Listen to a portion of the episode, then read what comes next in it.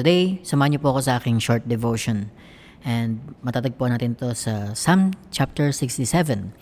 Sabi po dito, for the director of music with stringed instruments. Let me read to you verse 1 ng Psalm chapter 67.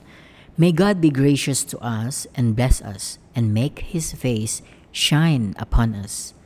Okay, we stop there. Selah. Hello, everyone. Welcome to Sella Time with Eric. Thank you for tuning in. Right. So, ito pong verse na ito ay tungkol sa pagpapala sa atin ng Panginoon o pag-shine ng kanyang liwanag ng kanyang muka sa atin.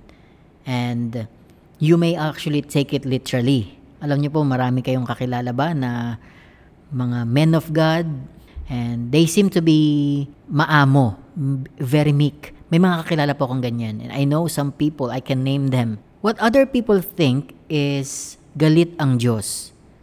Di po ba? Yung tipo na minomonitor ni Lord lahat ng ginagawa mo, minomonitor niya lahat ng, tinitignan niya yung susunod mong pagkakamali.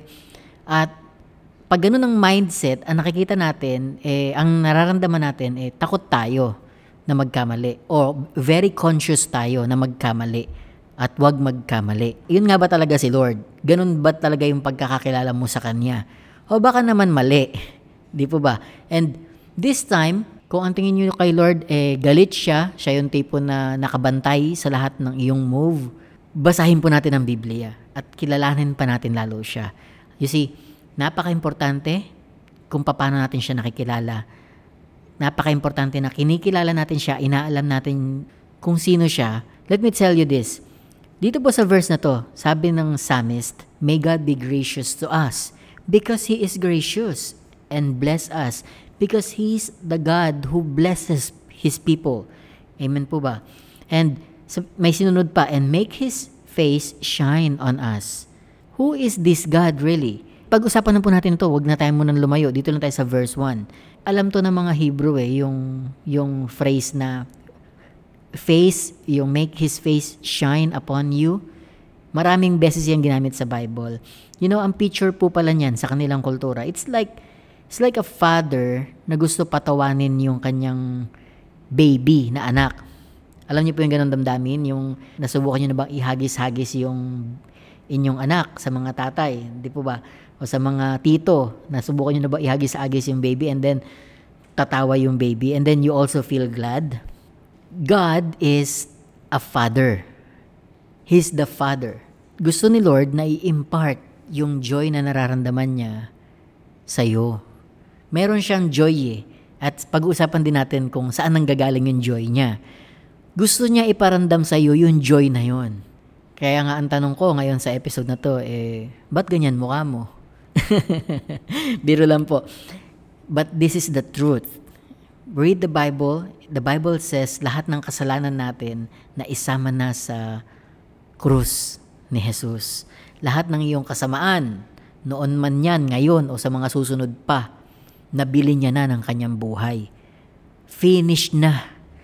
'Di ba? Kaya, pag tinitignan tayo ng Ama sa langit, ang nakikita niya sa atin, eh, hindi na yung past natin, hindi ikaw, hindi yung iyong hinaharap, kundi ang nakikita niya na sa atin ay si Jesus lang. Eh, tuwan-tuwa siya. 'Di ba? You are now righteous. Hindi ka na sin sinner. Sinner ka noon. At patuloy tayong binabago ni Lord araw-araw. Pero, we start from there. You are righteous. At ang foundation ng righteousness mo na yan ay hindi ikaw. Yun yung super good news doon. Hindi ikaw yung gumawa niyan. Ang foundation niyan ay ang finished work ni Lord. Tapos na. Tinapos niya na. As this psalmist says, May God be gracious to us. He is gracious and bless us, bestow us many good things because that's His plan. And make His face shine on us. Ibig sabihin po, kung ano yung kanyang damdamin towards sa atin, mag-shine yun sa atin, pabalik. At makahawa ka pa ng iba pa, di ba? Nakita nila sa'yo si Lord. For more episodes, please follow this podcast, Sella Time with Eric.